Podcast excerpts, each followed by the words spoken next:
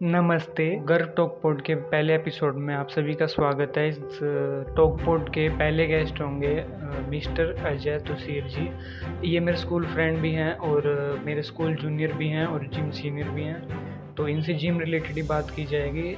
Specifically कहें तो gym terms के बारे में कुछ ऐसी टर्म्स होंगी जो आपको जिम जाने से पहले ही आपको पता होनी चाहिए, जिससे आपको कॉन्फिडेंस बिल्डअप हो।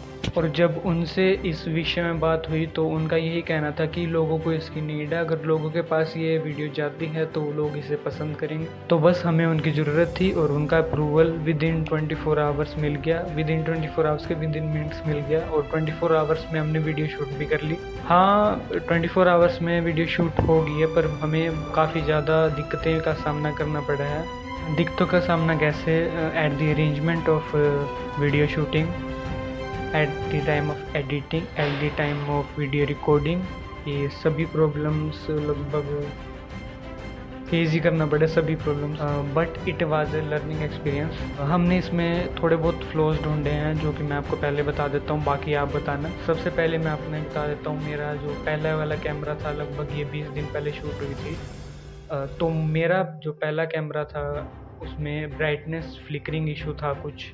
और अजय की तरफ़ से ये था कि उनके फ़ैन का मैंने ध्यान नहीं दिया तो वो फ़ैन चलता रहा। और इन्हीं दो चीज़ों का तो समाधान हो जाएगा अगले टॉक पोर्ट से ही। तो बाकी और कोई दिक्कत आए तो वो कमेंट में ज़रूर बता देना।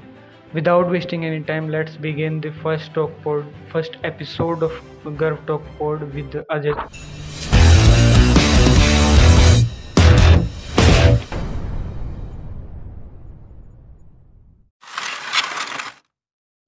पहले तो ये कंफर्मेशन चाहता हूँ मैं कि मैं आपको भाई कह के पूरे पॉडकास्ट में बता सकता हूँ। संबोधित कर सकता हूँ। सर तो कहोगे नहीं एज यू नो हाँ तो भाई ये पॉडकास्ट है हमारा जिम एंड न्यूट्रिशन के बारे में। वैसे जिम बेसिक है इसमें। तो इस पॉडकास्ट में हम बात करेंगे जिम टर्मिनोलॉजीज के बारे में जो कि बेसिक लेवल की होंगी ताकि लोगों को पता लग सके कि अभी जिम जाने से पहले हमें क्या क्या बातों का ध्यान रखना पड़ेगा। ठीक है सर ओके पहला क्वेश्चन ये है, वैसे क्वेश्चन नहीं कहूँगा मैं। नॉलेज लेने के लिए क्वेश्चन ये है। सेट्स एंड रेप्स क्या होते हैं? अगर बेसिक एक बंदे को समझाना। देखो बेसिकली सेट्स और रेप्स के बारे में अगर मैं बात करूँ तो सेट्स और रेप्स दोनों एक दूसरे से जुड़े हुए हैं। बेसिकली हम इसको लेते हैं कि जो सेट है, एक पूरे सेट के अंदर रेप्स है। रेप्स होते हैं। ओके जैसे एक सेट है, एक वेट के साथ हम एक सेट कंप्लीट करते हैं। जैसे हमने क्या किया? मान लो बेंच प्रेस कर रहे हैं। ठीक है? तो एक रोड लिया हमने। उसमें हमने 10 के जी इधर रख लिया दस के जी इधर रख दिया। ओके तो वो है आपका एक पूरा सेट और उस सेट के अंदर आप उस बेंच प्रेस को मतलब उस रोड को, उस वेट को उठा के कितने बेंच प्रेस आप कर रहे हो? तो वो होते हैं आपके रैप्स ओके तो सबसे पहले मैं समझाता हूँ आपको सेट्स तो सेट्स बेसिकली क्या होते हैं कि सेट्स हम ऐसे लेके चलते हैं कि किसी भी एक्सरसाइज को हम तीन सेट में कवर करते हैं. पहले पहले सेट के साथ हम वेट लेते हैं लाइट वेट लेते हैं. फिर उसके साथ ही दूसरे सेट में हम वेट इंक्रीज कर देते हैं. और तीसरे ही सेट में हम और ज़्यादा मतलब अपना लास्ट वेट जो अपनी पीआर है, उसको रखते हैं. अब हर एक सेट के अंदर अपने रेप्स होंगे। और वो रेप्स जितने होंगे वो मायने रखते हैं कि आप अपने लास्ट सेट में जितने रेप्स लगा रहे हो, वो आइडली आपके इतने होने चाहिए कि आप पुश करो उसमें। लगभग अगर आप बिगनर हो तो आपके मिनिमम छ पाँच या छह रेप्स निकलने चाहिए लास्ट सेट के अंदर। और अगर आप इंटरमीडिएट हो तो आपके लास्ट सेट के अंदर कम से कम बारह रेप्स तो निकलने चाहिए। तो रेप्स और सेट ऐसे है कि सेट के अंदर रेप्स छुपे हैं। सेट्स बेसिकली थ्री होते हैं। और वैसे सेट आप कितने भी रख सकते हो, लेकिन रेप्स एक रेंज है जिसमें आप अपने वेट को लगाते हो। और एक आइडल टाइम गैप कितना होना चाहिए सेट्स रैप्स वगैरह में? क्योंकि अगर रैप्स होते हैं एक एक्सरसाइज की रैप्स करने हमें इतने ज़्यादा। रिपीटेशन तो वो कितने स्लो होने चाहिए या फास्ट होने चाहिए जिसमें मसल को हम आइडेंटिफाई कर सके कि अभी इस मसल पे ज़्यादा फोकस हो रहा है। तो उसका आइडियल देखो जो बात है मसल कॉन्ट्रेक्शन की वो सबसे ज़्यादा इम्पोर्टेंट होता है। ऐसे वेट उठा के मार वेट को मतलब लगाना वो इवन काफ़ी नहीं। तो आपकी जो टेक्निक है वो सबसे ज़्यादा मैटर करती है। कि आप सेट को कैसे लगा रहे हैं। तो बेसिकली कॉन्ट्रेक्शन की जब मैं बात करूँ, जब आप वेट उठाते हो अपनी, मान लो बेंच प्रेस का एग्जांपल लेते हैं, जब आप वेट उठा रहे हो तो वेट उठाने के साथ ही आपको यहाँ से शुरू करना है, आपको चेस्ट के लगने से। तो यहाँ से शुरू करके आपको प्रॉपर वेट उठाना है और प्रॉपर वेट जब आप डाउन लेके आ रहे हो, अपनी रोड को डाउन लेके आ रहे हो वेट को तो वो आपके कंट्रोल में होना चाहिए। ऐसा आपको रखना है अपने रेप्स के अंदर कि वो आपके कंट्रोल में है। मीन्स टू से वेट के साथ आप उस, आप उसको नीचे लेके आ रहे हो, वो आपको नीचे नहीं लेके आए। ये ध्यान रखना है। वैसे आइडियल रेंज में बता दूँ आपको कि अगर आप गेन करना चाहते हैं, अगर आपका जो पर्पज है वो गेनिंग है तो आपकी आइडियल रेप्स मिनिमम अगर आप इंटरमीडिएट तो आपके आइडियल रेप्स होने चाहिए सत्रह से अठारह, पहले सेट दूसरे सेट में आप लगाओ चौदह से पंद्रह रैप्स और तीसरे सेट तक आते आते आप बारह रैप्स तो लगाओगे। तो ऐसे आप अपने किसी भी वर्कआउट को ऐसे फॉलो करके कंप्लीट कर सकते हो। पहले मैं ये बात बता देता हूँ कि ये बिगिनर का है। तो ऐसा इंसान जो सीधा ही जिम में अभी जाए या ये पॉडकास्ट देखने के बाद जाएगा कल परसों जो भी है। तो उसको आइडल वेट कितना उठाना चाहिए ताकि उससे मसल ज़्यादा स्ट्रॉन्ग बने ठीक है। या मसल में ज़्यादा पेन ना हो। आगे भी उसको जाना है अगले दिन भी। ब्रेक हो रही है।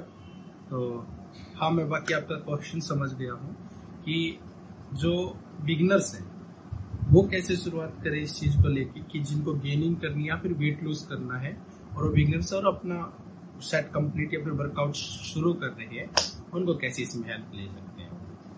तो बेसिकली क्या है, अगर आपका पर्पज है गेनिंग आप गेन करना चाहते हैं और आप बिगिनर हैं, आपने अभी शुरू किया है तो आप हर एक एक्सरसाइज के तीन सेट करें। और तीनों सेट के अंदर आपकी रेंज होनी चाहिए पहले वेट के साथ। जो आपका पहला वेट रहेगा, उस वेट के साथ आप कम से कम 10 से 12 रेप्स लगाए। दूसरे सेट के अंदर जो आप बिगनर्स हैं, वो लगाए पाँच से, या फिर आप आठ रैप्स तो लगाए दूसरे सेट के। अंदर और तीसरे सेट के अंदर आपके पाँच रैप्स निकलने चाहिए मिनिमम एक टर्मिनोलॉजी है कार्डियोवास्कुलर एक्सरसाइज या कार्डियो भी कह सकते हैं उसको। तो ये किसके लिए इम्पोर्टेंट होती है और कैसे होती है? देखो बेसिक कार्डियो से आपको मेनली मैं समझाना चाहूँ तो कार्डियो रिलेट्स टू हार्ट तो जितनी भी एक्सरसाइज आप हार्ट के लिए करते हो, वो सभी आपकी कार्डियो एक्सरसाइजेस हो जाती है. Okay and like jumping cycling boxing dancing running walking the all are cardio exercises तो आप ऐसा लेके चल सकते हैं कि कार्डियो एक्सरसाइजेस आपके लिए बहुत ज़्यादा इम्पोर्टेंट है एक्चुअली जब आप शुरुआत करते हो जिमिंग की शुरुआत कर रहे हो आप तो आपको स्ट्रेंथ ट्रेनिंग यानी कि वेट ट्रेनिंग के साथ साथ आपको कार्डियो एक्सरसाइज भी ज़रूर करनी चाहिए। क्योंकि जब आप कार्डियो एक्सरसाइज करते हो तो आप एक्चुअल में अपने आप को फिट पाते हो। जब आप वर्कआउट कर रहे हो ना तो वीक में कम से कम दो या तीन बार कार्डियो एक्सरसाइज तो ज़रूर करनी चाहिए। आप रनिंग करो जंपिंग करो या फिर साइकिलिंग कर आप करते हो या फिर जिम में जो रनिंग ट्रैक होते हैं उस पर आप करके या फिर साइकिलिंग करके आप कार्डियो एक्सरसाइजेस कर सकते हैं। तो ये कितने मिनट के इस पर एप्स वगैरह सेट्स वगैरह होते हैं इसके? या देखो मेनली जो बिगनर्स हैं बिगनर्स के लिए मैं सजेस्ट करूँगा जो वेट गेन करना चाहते हैं। जो स्किनी है और वेट गेन करना चाहते हैं मसल गेन करना चाहते हैं, उनको वीक में दो बार कार्डियो ट्रेनिंग ज़रूर करनी चाहिए, लेकिन उनको कार्डियो ट्रेनिंग कम समय के लिए करनी चाहिए। अराउंड 10-15 मिनट के लिए 10 मिनट इनफ है उनके लिए। लेकिन जो वेट लॉस करना चाहते हैं और बिगनर्स हैं तो उनको वीक में तीन या चार बार कार्डियो ट्रेनिंग करनी चाहिए। It helps them to lose weight तो बिगनर्स के लिए तीन से चार बार मैं सजेस्ट करता हूँ कि वो तीन से चार बार कार्डियो एक्सरसाइज ज़रूर करें। और उसका जो टाइम पीरियड रहेगा, कम से कम हाफ़ एन आवर या उससे मतलब हाफ़ एन आवर तक तो वो करें कार्डियो एक्सरसाइज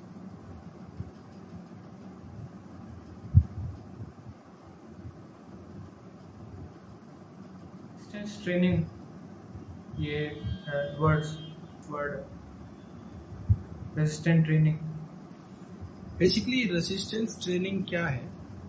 रेजिस्टेंस से आप क्या समझते हो? रेजिस्टेंस का मतलब जो आप, उसको एक टाइप से उस, रोक रहे हो किसी चीज़ प्रतिरोध कर रहे हो। तो रेजिस्टेंस ट्रेनिंग तो ऐसी ट्रेनिंग जिसमें आप, ऐसे एक्सरसाइजेस ऐसे आप मतलब एक्सरसाइजेस कर रहे हैं, जिसमें आप रेजिस्टेंस लगा रहे हो जैसे आप बेंच प्रेस करते हो।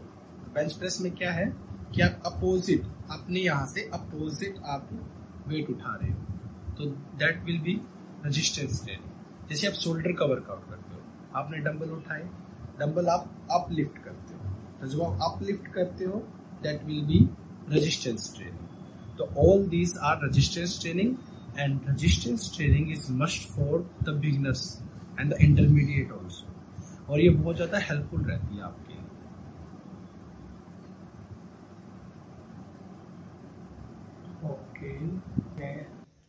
एक रिपीटेशन रेंज की बात करी थी हमने रैप्स की वही तो रेंज कितनी होनी चाहिए? दोबारा हाँ, पूछता हूँ। तो रैप्स रेंज क्या है? रैप्स रेंज जो इंटरमीडिएट है जो बिगिनर्स हैं और जो अप लेवल के जो एथलीट है जो जो जिम कर रहे हैं उनके लिए सभी के लिए अलग अलग रहती है। तो ये मैटर नहीं करता कि जो इंटरमीडिएट जो जिम कर रहा है, जो बंदा इंटरमीडिएट है, जो जितने रेप्स निकाल रहा है, आप भी उतने ही रेप्स निकाल लें।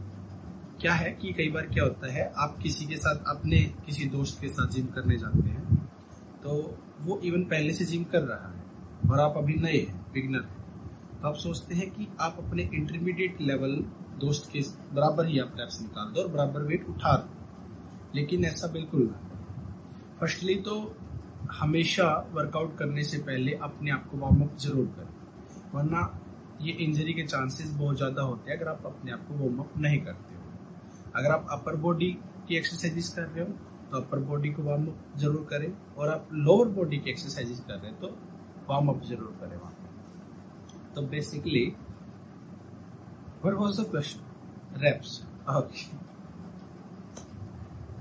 Repetition range. Okay. As I told you, rapid reps. Uh, I think you have cleared that. Or here we are talking about the range. तो मेनली जब आप बिगनर्स की बात करते हैं तो बिगनर्स के लिए जो रेंज रहेगी रेप्स की वो उनके वेट के साथ जो आपका फ़र्स्ट वेट रहेगा उस फ़र्स्ट वेट में आप कम से कम 11 से 12 रेप्स निकाल लें तो रेप्स की रेंज मीन्स टू से 10 से 11 आप मतलब 11 से 12 आप रेप्स निकाल लें। और सेकंड जब आप वेट सेकंड जब आप सेट लगाते हो, उसमें आपके रेप्स कम से कम आठ रेप्स तो निकलने चाहिए। कोशिश करो ऐसा मैं, ज़रूरी नहीं है कि आप आठ रेप्स ना निकाल पाए तो आपका वर्कआउट बेकार है वर्कआउट खराब हो गया है, नहीं। लेकिन आप कोशिश करो ज़्यादा से ज़्यादा पुश करने की। क्योंकि जब आप पुश करते हो, जब आप हार्डली अपने आप को मन से, दिल से ट्रेन करते हो तो वही आपके लिए बहुत ज़्यादा बेनिफिशियल रहेगा। और आप अगर उस वेट को आसानी से उठा पाते हो, आप लिफ्ट कर पाते हो तो वो इतना ज़्यादा इम्पैक्ट भी नहीं डालेगा इवन अगर आप आठ रेप्स तक अच्छे से अपने आप को पुश कर पा रहे हो, अच्छे से पुश कर रहे हो, आपका अच्छी स्ट्रेंथ आप लगा रहे हो उस पर तो that gonna call a good set तो जब आप तीसरे सेट में आते हो तो आपको पाँच से छह रेप्स ज़रूर निकालने सुपर सेट वर्ड का मीनिंग क्या होगा? देखो सुपर सेट बेसिकली आपने बहुत सारे जो जिम जाने वाले हैं उनसे ज़रूर सुना होगा सुपर सेट के बारे में। चलो आज तो सुपर सेट करते हैं। तो सुपर सेट बेसिकली है सुपर सेट एक स्ट्रेंथ एक्सरसाइज एक स्ट्रेंथ एक्सरसाइज जिसमें आप क्या करते हो? मान लो कोई आप एक्सरसाइज कर किसी भी मान लो आर्म्स की आप एक्सरसाइज कर रहे हो ओके तो आपने क्या किया? अपने बाइसेप्स को ट्रेन कर रहे हो आप। तो बाइसेप्स जब आप ट्रेन करते हो तो मान लो आपने एक अपना पूरा जो सेट है वो कंप्लीट कर दिया okay but after this set आप क्या करते हो? आप सोचते हो कि मान लो एक सेट आपने हार्डली पुश किया है एक वेट के साथ। अब आपको क्या करना है? अब आपको जो दूसरा आप सेट लगाने जा रहे थे, उसके बीच में आप जो रेस्ट ले रहे हो, वो रेस्ट आप नहीं ले रहे हैं। क्योंकि सुपर सेट क्या कहता है कि विदाउट एनी रेस्ट जब हम एक से ज़्यादा एक्सरसाइजेस परफॉर्म करते हैं तो that gonna call super set okay तो ये इंटरमीडिएट और बिगनर्स हर कोई कर सकता है। सुपर सेट आप, अपनी स्ट्रेंथ को फर्स्टली बचाए रखिए इस चीज़ के लिए। कि जब आप सुपर सेट कर रहे हो, अपने आप को अच्छे से पहले वार्म अप करके इसको परफॉर्म करना। और एक बात जो बिगनर्स हैं, उनके लिए मैं ज़रूर कहना चाहूँगा कि जब आपको वेट गेन करना है, जो स्किनी है, जो वेट गेन करना चाहते हैं, थोड़े दुबले हैं, उनके लिए क्या है कि जब आप एक्सरसाइज करते हो एक्सरसाइज के दौरान आप अपनी स्ट्रेंथ बचाए रखनी है।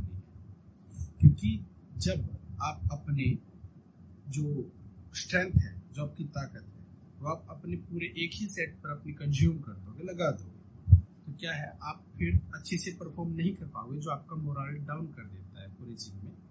ऐसा लगता है आपको कि अब आपसे अगली जो एक्सरसाइज है, वो आप नहीं कर पाओगे। तो फर्स्टली यही कि जब आप एक्सरसाइज कर रहे हैं तो अपनी स्ट्रेंथ को बचाए रखिए।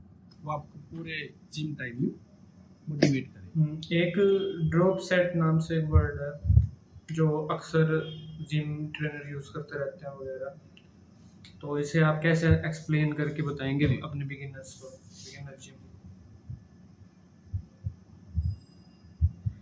तो ड्रॉप सेट एक्चुअली बहुत ज़्यादा फ़ेमस है जिम की देखें तो जो जिम जाते हैं जिम गोयर्स जो होते हैं उनको पता है वो ड्रॉप सेट ज़रूर करते हैं बहुत बार। कई बार हम जैसे मैं भी खुद जब जिम करता हूँ तो मेरा खुद मन करता है। जब मैं तीन के तीन सेट लगा के, जब किसी एक्सरसाइज के तीन के तीन सेट कंप्लीट करके भी, जब मुझे लगता है कि अभी भी मन नहीं भरा है, उस वे को लेके तब ड्रॉप सेट करते हैं तो ड्रॉप सेट बेसिकली क्या है? जैसे आप किसी भी किसी भी बॉडी पार्ट की, जैसे चेस्ट की शोल्डर की, कोई भी एक्सरसाइज आप कर रहे हैं, आपने उसके तीनों सेट कंप्लीट कर लिया। और अभी भी आप उसको ट्रेन करना चाहते हैं विद ड्रॉप से। सो ड्रॉप मीन्स टू से जैसे आप समझते हो ड्रॉप ड्रॉप मान थोड़ा गिरना, है तो ड्रॉप गिरना।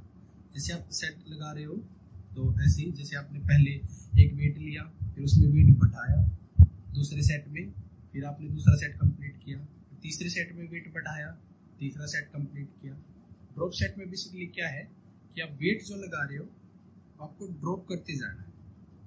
ड्रॉप करते जाना है। सो so, अभी क्या है कि मान लो आपने तीनों सेट आपके कंप्लीट किए जो आपका तीसरे सेट में जो लास्ट वेट था आप उसको अगेन लिफ्ट करते हो।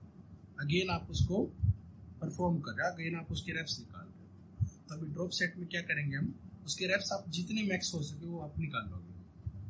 लेकिन ड्रॉप सेट क्या कहता है कि without any rest drop weight weight drop तो करना आपको, लेकिन विदाउट एनी रेस्ट आपको तुरंत, जैसे मान लो, आप ट्वेंटी के जी आप लिफ्ट कर रहे हो आर्म से ओके तो ड्रॉप सेट में लास्ट ट्वेंटी के जी के आपने टेन रेप्स निकाल दिए।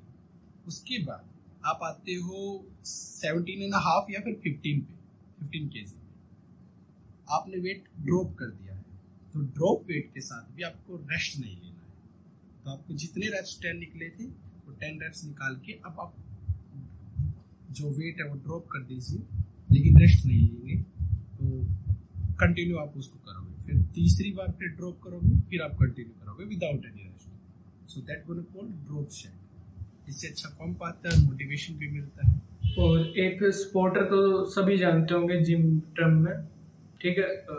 मैं ये पूछना चाहता हूँ, एक तो ये भी बता दो कि स्पोर्टर क्या होता है, जिनको नहीं पता। ठीक है? और अब अगर कहें कि स्पोर्टर हमें किस किस टाइम पे ज़रूरत पड़ेगा वो भी बता सकते हैं आप। यहाँ पे जब लिफ्ट ज़्यादा करना वेट बढ़ा दिया और हमें पता हो कैपेसिटी की यहाँ पे हम नहीं उठा सकते लास्ट रैप वगैरह हम्म, उसका उस विषय में आप कुछ बताना चाहते हो तो बेसिकली क्या है स्पोर्टर स्पोर्टर तो ये ऐसे है जैसे आप अपने दोस्त के साथ जिम करने गए।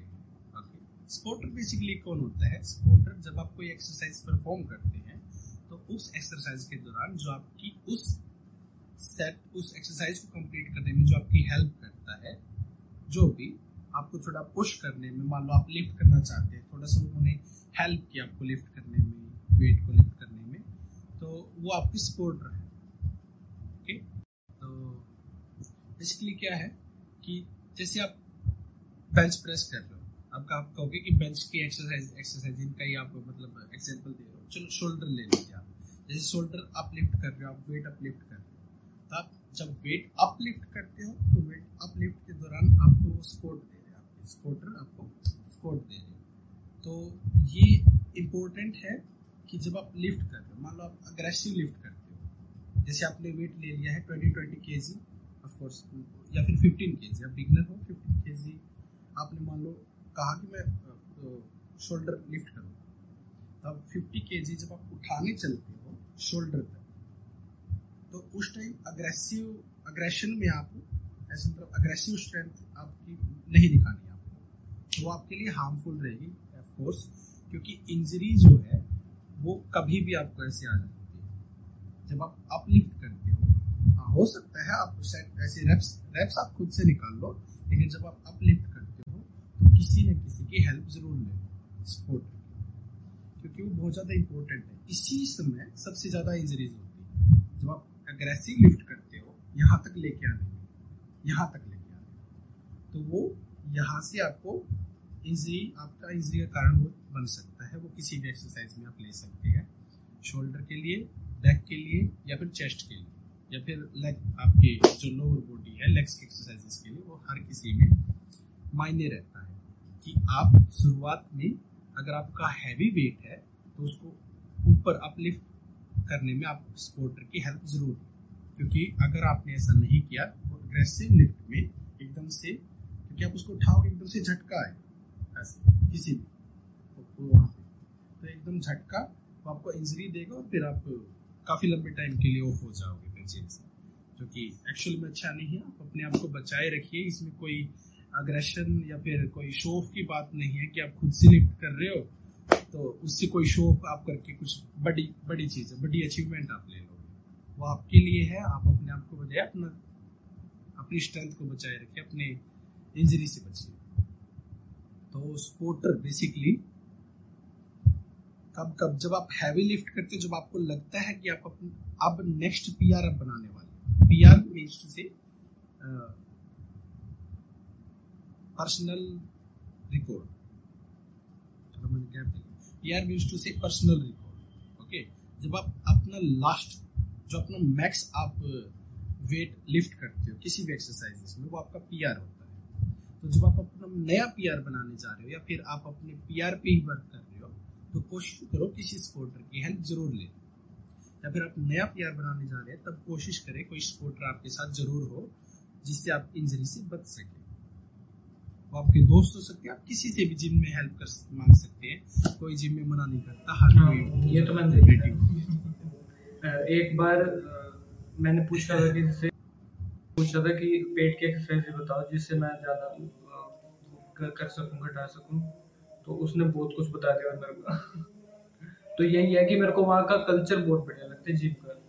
यही बात और अभी अगले वर्ड पे हम आगे चलते हैं।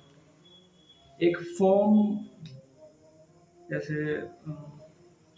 एक फॉर्म बहुत देखने को मिल रहा है कि जैसे फॉर्म कोई भी एक्सरसाइज करते हुए फॉर्म मेंटेन करनी बहुत इंपॉर्टेंट होती है कि हाँ भी इस फॉर्म में ही हमें ये एक्सरसाइज करनी बहुत ज़रूरी है। तो इसके बारे में थोड़ा बताइए। ओके। तो इसको आसानी से समझते हैं। जैसे जब मैंने शुरुआत की थी तो मैं कई एक्सरसाइजेस जो थी जब शुरुआती के दौरान जैसे आप केबल फ्लाई करते हैं तो वो बेसिकली आप केबल फ्लाई को करते हुए थोड़ा आगे झुकना होता है चेस्ट को बाहर निकालना होता है, आप ऐसे केबल को ऐसे आगे आगे के लिए लेके आते हैं। तो उस दौरान बहुत सारी ऐसी एक्सरसाइजेस थी जब मैंने शुरुआत की थी, जिनके बारे में मैं खुद नहीं जानता था। अभी इवन अभी भी नहीं जानता हूँ, बहुत सारी कमियाँ हैं अभी भी, जो सीखता रहता हूँ। सीख, सीखना बुरा नहीं है, हर किसी, हर हर समय हर कोई कोशिश करे कि वो सीखे, क्योंकि हर नो बडी इज़ परफेक्ट तो सीखने की कोशिश ज़रूर करें। तो जब मैं शुरुआत में जब केबल फ्लाई करता था या फिर बैक की एक्सरसाइजेज इवन तो बैक की एक्सरसाइजेज के दौरान भी जो आप पोजीशन मेंटेन करते हो, जब बैक की एक्सरसाइज आप कर रहे हो, मान लो, और उसमें आपको बैक को क्या करना होता है, आपको चेस्ट को आगे निकाल के थोड़ा बैक को ऐसे डाउन करके नीज थोड़ा बैंड करके बैक को थोड़ा ऐसे स्ट्रेट और चेस्ट बाहर होनी चाहिए काफ़ी ऐसी एक्सरसाइजेस हैं आपकी चेस्ट की एक्सरसाइज बैक की एक्सरसाइजेस एंड चेस्ट की एक्सरसाइजेस में भी आपकी बहुत ज़्यादा मायने रखती है आपकी जो पोजिशन आप मेंटेन तो क्या होता है, वो पोजिशन आप शुरुआत में बना लेते हो, लेकिन जब आप उसके अंदर रैप्स निकालते हो तो रैप्स के दौरान वो आप पोजीशन आपकी कभी चेंज होती रहती है इवन आप उसको मेंटेन नहीं कर पाते तो वो बहुत ज़्यादा ज़रूरी है इवन ऐसा नहीं है कि आप शुरुआत में आप पोजीशन को मेंटेन नहीं कर पा रहे। आप धीरे धीरे सीख जाओ। ठीक है?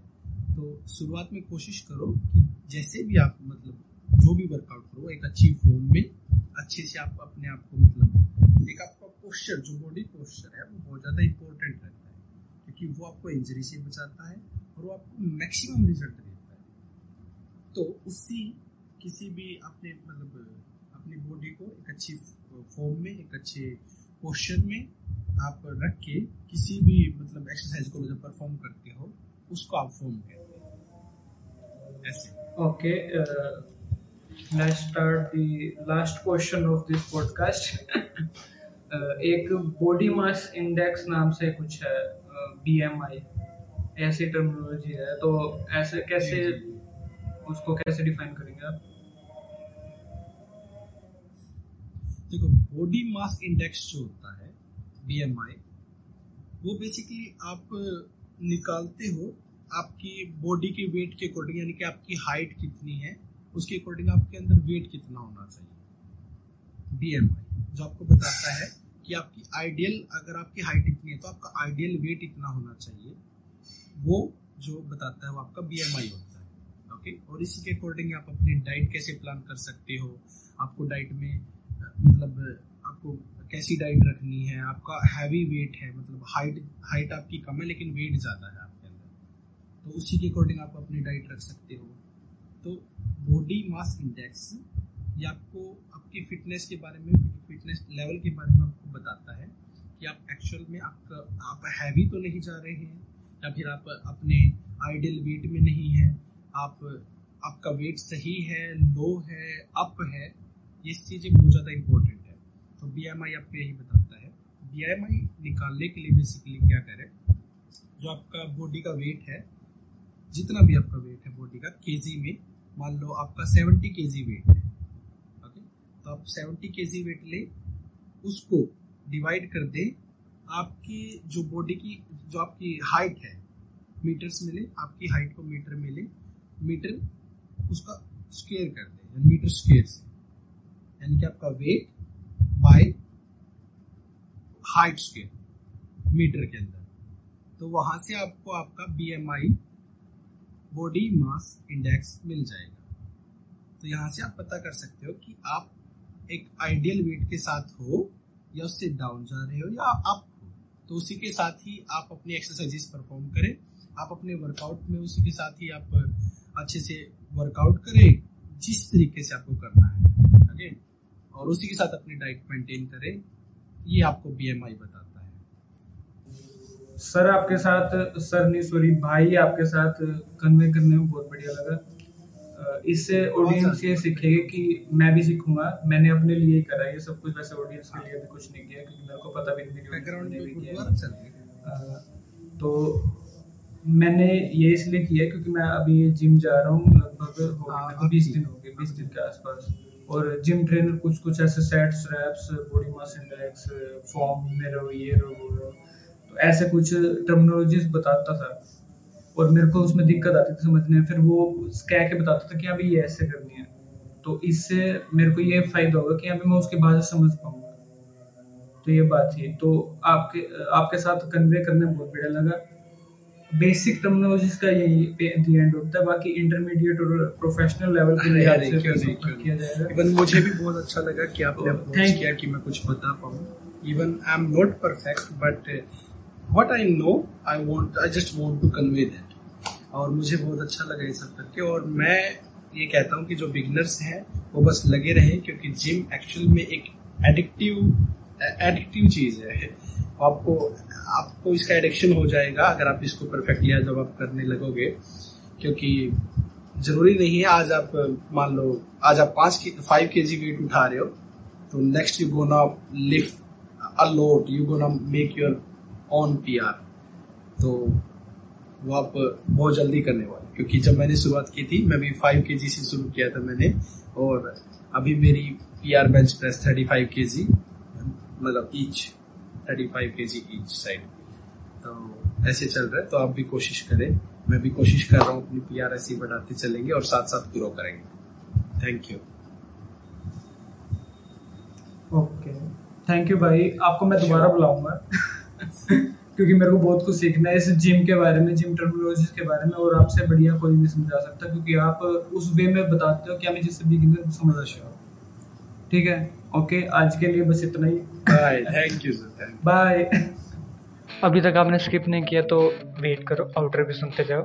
मैं इस टॉक पोड में या इस चैनल पे कभी भी शेयर लाइक करने का बिल्कुल नहीं कहूँगा। वो आपके ऊपर डिपेंड है कि आप करेंगे या नहीं, क्योंकि अगर आप करेंगे तो भी ज़्यादा लोगों के पास पहुँचेगी लाइक करेंगे शेयर करेंगे। मैं इस रिलेवेंट कमेंट करने की भी नहीं कहूँगा कि हाँ भी आप ये कर दो, ये कर दो। बस मैं यही कमेंट कर कमेंट करने की कहना चाहूँगा जिससे हम इम्प्रूव हो सकें तो आपको कोई भी प्रॉब्लम मिले, वो इसी कमेंट सेक्शन में जो नीचे दिया गया है यहाँ पे उसमें इम्प्रूव्ड कमेंट नाम से पोस्ट कर दें। और हम आगे से आउटरो में दो स्पेशल कमेंट्स को और एक इम्प्रूवमेंट कमेंट्स को, जो इम्प्रूवमेंट रिलेटेड हमें सजेस्ट करेगा, उसे हम फीचर करेंगे। तो जल्द मिलेंगे, और ज्ञानी के साथ मिलेंगे, उनका ज्ञान इकट्ठा करेंगे, और तब तक के लिए bye bye keep learning with Garv talk